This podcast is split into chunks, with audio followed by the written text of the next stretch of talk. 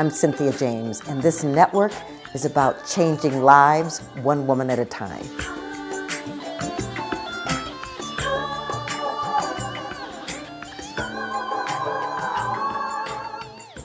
Welcome to Women Awakening. I am your host, Cynthia James. I'm so grateful to be with you. I get the honor to bring to you amazing women that inspire me, that are change makers on the planet, and that are committed to bringing wholeness and love to this planet. We are here every week. We're on Spotify and iTunes and YouTube. Just go and subscribe and come back and meet these amazing women because they will inspire you to take your next step into greatness. So, my guest today, I am so excited. This is a friend, someone that I admire and I watch her and I'm in awe. Her name is Deborah Poneman. And for over four decades, Deborah has been a best selling author, founder of Yes to Success seminars, and has shared her system used by hundreds of thousands around the world to live not only success and abundance, but deep happiness and profound self love. So her clients, right, have used her formula to become mega successful entrepreneurs, renowned transformational leaders, New York Times best-selling authors, millionaires, billionaires, and even household names. I just wanted you to take that in just for a moment, okay? she feels her greatest accomplishment is not just that she's helped so many uh, live their dreams, but she's helped them to see the truth of their own power and to create anything they can imagine and how to make their greatest contribution to a world that works for everyone. Deborah, welcome. Thank you. You know, I do a lot of interviews, but I was so I woke up this morning, I get to be with Cynthia. well, I am so thrilled. I am I have a lot of things I want to ask you, but first I just want to start by you telling us where you came from, you know, so that women start to understand that we all start in places and we grow from there. So how did you grow up? well, actually, just to be completely real, I had one of those kind of storybook childhoods. I really, I know. It's like actually my, my former husband said I should write a book that says, even though my childhood didn't suck, I could still be a transformational leader. he was a very funny guy he's still my really good friend. But I really did. I had, you know, my parents were two of the kindest people I know, the most generous people I know. And I watched how they lived their lives. I'll tell you something, they were very, very quiet. They never tooted their own horns. But one of my favorite experiences in my life was when my father passed away, and all of these people who we didn't know showed up at his memorial, and which is actually in the Jewish tradition, you do what's called sitting Shiva, and you do it in your home. And we said, Oh, welcome. And they said, Oh, yes, I knew your father. And one by one, they stood up and they shared these stories of things that my father, like one young man said he had been incarcerated. My father owned a corner drugstore. He had been incarcerated and nobody would hire him. This was back in the 1950s. And, um, but my dad gave him a job and my dad said that he believed in him and in order to prove that that the trust was put you know in the right place. He became one of the most we knew who he was because he was one of the most successful restaurant owners in the in this area in chicago. And we're like and he said it was because my dad we didn't even know. Or this one person came and said that his daughter had lost all of her hair when she was 10 and they could only afford like a $10 wig. And she was always teased by the children. And they were customers, my dad. And they said, My dad went out and bought her the, the best wig for a 10 year old and it completely changed her life. He never told us those things that he did. It was the first time we heard it was at his memorial. So I think that the most glorious part of my childhood childhood was that I had role models of people who did their alms in secret, not to have the praise of men, but to have the glory of God who is in heaven. And um, and they had very not flashy lives. We were very middle class, but very very happy lives. And um, and then as I got older, you know that I became a, a teacher of meditation when I was eight, uh, 19. I went to become a teacher of transcendental meditation because I so, you know, this was the early 70s, late 60s, early 70s. I so wanted to contribute to a world that worked for everyone. It was during the Vietnam War and all that. And I thought, well, the one thing that I could do is teach people how to silence on the inside because there is so much noise on the outside. Like now, I still teach meditation. Uh, 50 actually this a year is going to be my 50th anniversary of becoming a meditation teacher and um, and I still teach it because I think it's so important that we have inner silence to counteract the um, really very loud noise on our planet right now. Yeah. Well, and you know, as you were talking about your father, you know, he wasn't, you know, sharing everything that he was doing, but look what got transmitted. Look at what got transmitted to you to be a, a, humanitarian, to be a person who believes in people, who nurtures people. And I want to talk a little bit about, you know, I know your story some. I want to talk about your love for young people and inviting people into your home, young people that you could nurture to, to different spaces. It, it just touches my heart.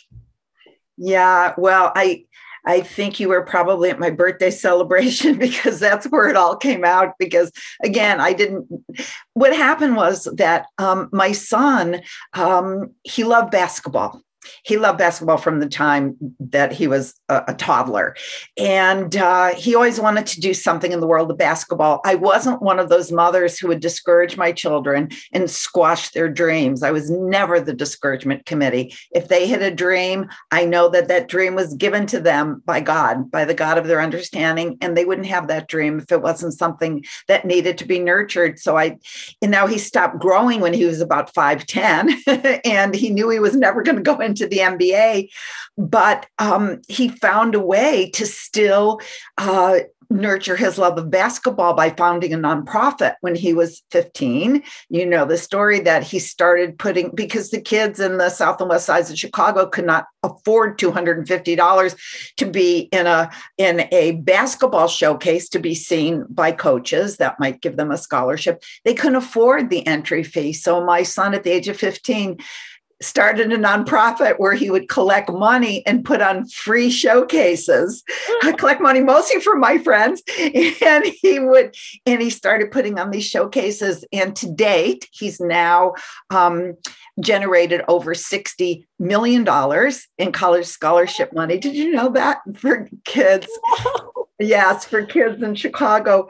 And um, but what would happen is that he would go and he would also make films of the kids that were playing and um, send them off to colleges. I mean, even people like Anthony Davis, who you know is kind of a household name in the world of basketball. He that was one of the people that um, that Daniel uh, gave his start to.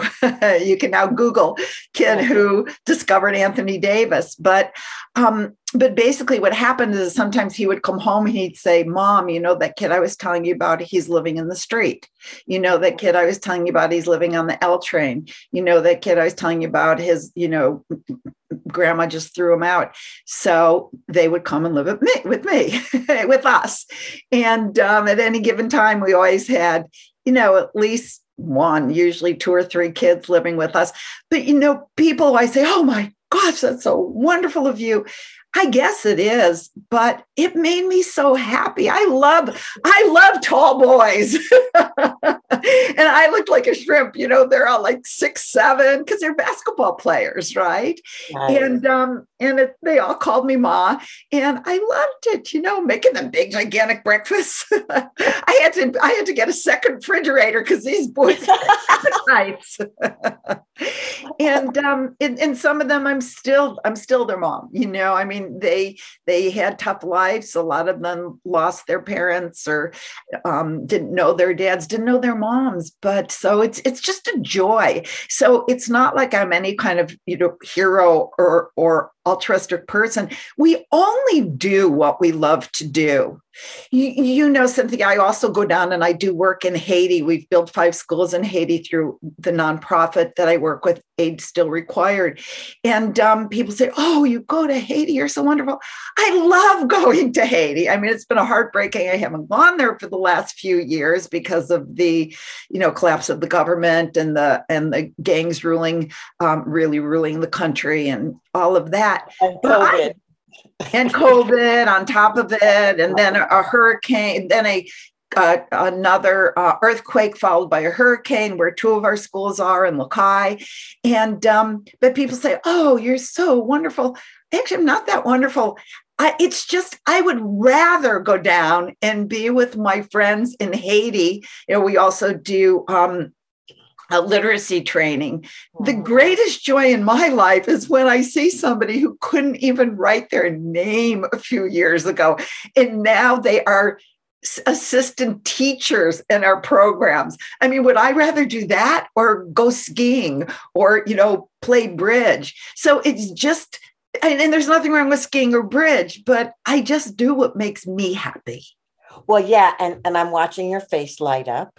I'm I'm watching that but I want to I want to go just a little bit deeper here because yes, I I get that it makes you happy and brings you joy, but it, it has to do with what you teach too, with that that love. Love is the foundation for everything. And I think at, the basic core of all of us, love exists. And when we tap into that, we get joy in supporting others, nurturing others, lifting others up. You know, what we are watching going on supporting refugees from Ukraine from all over Europe is love in action. And so I'm just so I'm honored to know you and I and I love that you model what you teach. Well, you know, it's interesting. Again, it's like a lot of people are very sunk and very depressed right now about what's going on. And the way to get yourself out of the depression is to contribute because when you contribute then it's been scientifically proven they did research at the national institutes of health that when you contribute it increases your oxytocin which is the feel good hormone. It decreases your cortisol which is the stress hormone. If you're feeling stress go out and volunteer. You know what they found in this research at the national institute of health is that not only did doing acts of kindness contributing um, increase oxytocin and, and decrease cortisol, but even when you watch somebody else do a random act of kindness, it does the same. So I say to people if you want to be a contribution right now to a collective energy of harmony, of love, stop watching the news. I mean, just watch enough so you know that you're not completely out of touch and start watching those programs or reading the news. There's so many of these news channels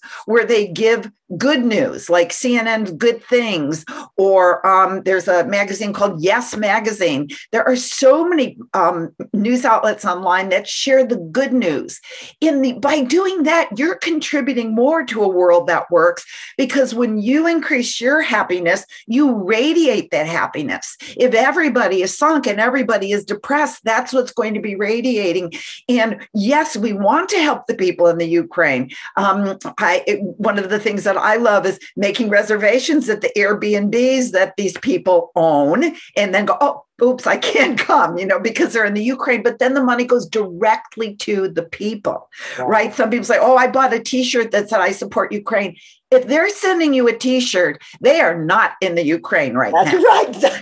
Because they're busy fighting a war. You know. Exactly. Totally. So, but when you do something like that, even if you go on Etsy and you buy like um, maybe uh, what do you call the knitting pattern or template, you know that if it could be delivered through the um, uh, internet, then it probably the money is going to the people. But when you do something like that, you feel so good about yourself, right? Yeah, and then it decreases the depression, it decreases the anxiety, it decreases the unhappiness, and your joy spreads. And that's something that you could do for the world. And it doesn't take much time or effort.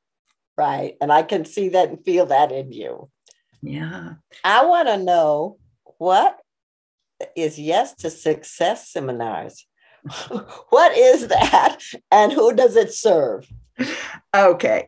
Well, um, in 19, remember I told you that I became a meditation teacher in the decade of the 70s. I taught TM pretty much full time. I was actually an administrator at Maharishi International University in Fairfield, Iowa director of admissions. And um, but then because it's a nonprofit we didn't get more than like a little bit of stipend. And i realized that i actually needed some money. Um, i was pushing the big 3-0 and i thought well woman does not live by mantra alone. And i needed to have things like health insurance and car insurance and maybe a car to insure. And um, i thought okay where can i go to make a lot of money fast LA because if you look, watch the movies, everybody in LA was rich, right? They all lived in Beverly Hills. so I really did. I picked up my life from Fairfield, Iowa, moved to LA, and I started selling investments because I knew people who had made a lot of money selling investments. Well, I was a dismal failure. I never sold one except to my dear father who bought one. some interest in an well because he felt so sorry for me. But you know that expression, we make plans and God laughs. Well, God had a big laugh over me thinking I was going to go to LA to make a lot of money by selling investments. But one night, one of my colleagues invited me to a seminar at the Learning Annex, and it was on the law of attraction. And this was 1980 right? Decades before The Secret made the law of attraction kind of a household concept.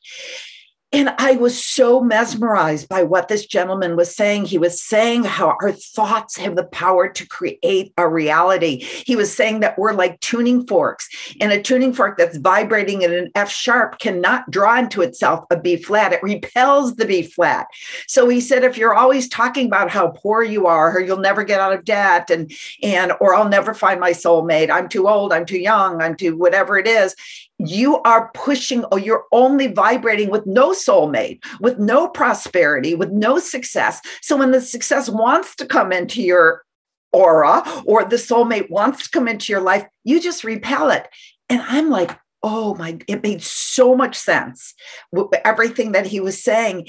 And that i went home and i started studying the great masters of success and prosperity like napoleon hill and wallace wattles and emmett fox you know century you know from early in the, in the 20th century. But i realized that there was a science to creating success. And after I studied all of those great masters, I decided I was going to start my own company where I was going to modernize some of the, not change the techniques, but use more modern terms so that it could speak to the listening of the people in know, the 1980s. And I started my Yes to Success seminar, and it's all about shifting your inside so that you're a match for everything that you want. It's about creating inner silence, which I believe meditation is the basis to, but learning energetic techniques so you're an energetic match for everything that you want in life. And and as you know, uh, many of our dear friends who are now mega successful entrepreneurs, New York Times bestselling authors. I mean, I can name drop a little just because it's kind of crazy that Marcy Shimoff, she was my personal assistant in the 1980s. You know, she gave, she left college to come and work for me. Janet Attwood, founder of the Passion Test, was not only also one of my uh, personal assistants, but I gave her her first stage. Her first talk was at Yes to Success. Deepak Chopra took Yes to Success numerous times, and um, and they all say that the techniques that they learned were the basis to their own mega success. And I'll say one other thing, and that is if you're thinking, well, I heard, heard of all of them, but I've never heard of you. Who's Deborah Poneman? Well, it's because I am a product of my product. And one of the things that I teach is to follow your heart and not your mind because your mind is filled with lies that were told to you when you were a little kid about not being smart enough or pretty enough or the right color or the right um, gender or the right sexual orientation. And all of those things are lies. But when we depend on our minds, we filter everything we decide through those lies.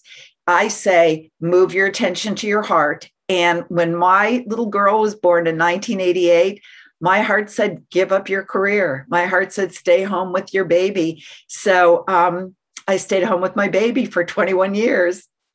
And uh, her her brother, who was born three years later, and again, people always say, "Oh, you gave up your career and i did i was actually about to have my own daytime tv talk show and my book was in the hands of two new york publishers who both wanted it but i gave up nothing because every everybody is put on earth for a purpose. You love what you love for a reason. You have the skills that you have for a reason. I've always been a talker. I've always been a writer. And i knew that if I took out time to be a full time mom at home, what I was put on earth to do was not going to go away. So, exactly. Right. So if you take time to a year to hold your mother's hand while she's making her transition, if you take a couple years to go to, you know, Uganda and hold AIDS babies or to work on a political campaign, not only is your dharma, that's a Sanskrit term for what you were put on earth to do, not only is your dharma not going to go away, it's going to become stronger. And I'll tell you something really funny, Cynthia. I came back with a bang and I, I my our first my first launch, which was your year of miracles with Marcy, because if you treat people as the most important person in the world, which is how the person standing in front of you always deserves to be treated, never do that thing where you look around the room to see if there's somebody more important to talk to. I always I learned that and I, I learned that from my parents and I always practiced it. And when I was ready to come back, those people who I had treated as the most important person in the world, be, world before my kids were born, and I gave them their first stage, they were there to give me my first stage when I came back on the other side. Janet Attwood got my first speaking engagement with Ray Blanchard, by the way, another friend of ours, and um, for his uh, I can't I can't it wasn't called Ultimate Summit Summit, but some kind of summit. And then Marcy invited me to um, found your year of miracles with her, which was my greatest joy for five years teaching that before I realized that I want to go back to teaching Yes to Success. Year of Miracles, an amazing program all that happened because I listened to my own inner voice, which said, give it up and be a mom at home. I had a husband who made it a nice living, so I didn't have to work. Right. And then when I came out on the other side, my friends remembered what I had done for them. They wanted to do the same for me. And my Dharma certainly had not gone away. Well, I love what you're saying because, uh, you know, there's been an, an old lie that women are in competition and and the truth is is that we are extraordinary collaborators. We are extraordinary nurturers. And and what i have witnessed as i have been growing in in my life and in my business is that women put the hand out and say come along. Women put the hand out and say i see you. Women open the doors that we can step through. And so i just i love that that first of all you were so clear that you cannot lose your destiny. You cannot lose your purpose. And so I, I, I, love that. And I, anybody listening to this, what I want you to know is what she just said is profound. I hope you'll go back and listen that that when you are loving and you are giving and you are standing fully present with someone, it will come back in ways you could never imagine. So I I I want to know how people find you. Well, it's my company is called Yes to Success and that's where I am. I I um, teach my Yes to Success seminar. I also teach a seminar called Ageless, which is anti-aging for your brain, your body, and your future. When I hit the big 7-0, I people like, you're 70? I'm like, yeah, maybe I could teach you how to um Yeah, because you're turn, looking good, girl. right? How to turn back the hands of time. So I collaborate with uh, a Harvard trained um, mind body expert who has done research in anti-aging. We were actually um, students together in the 70s. And um, so we put together this amazing course called ageless and it's also mainly for your brain you know people you do not have to succumb to what did I come in this room for syndrome, which we think we do. Uh uh-uh. uh That's because you're causing brain inflammation, and we'll tell you how not to. So it's all there at yes to success.com. Okay, ladies, I, I hope you will uh, write that down and go and visit Deborah. You can tell by her enthusiasm and her energy how powerful she is and what an extraordinary teacher she is, and that she loves to impart her gifts. So uh, I hope you will go visit. So I ask the same last question of every every guest. This show is called Women Awakening. What do you think is the one thing, the most important thing women need to know about the importance of their awakening?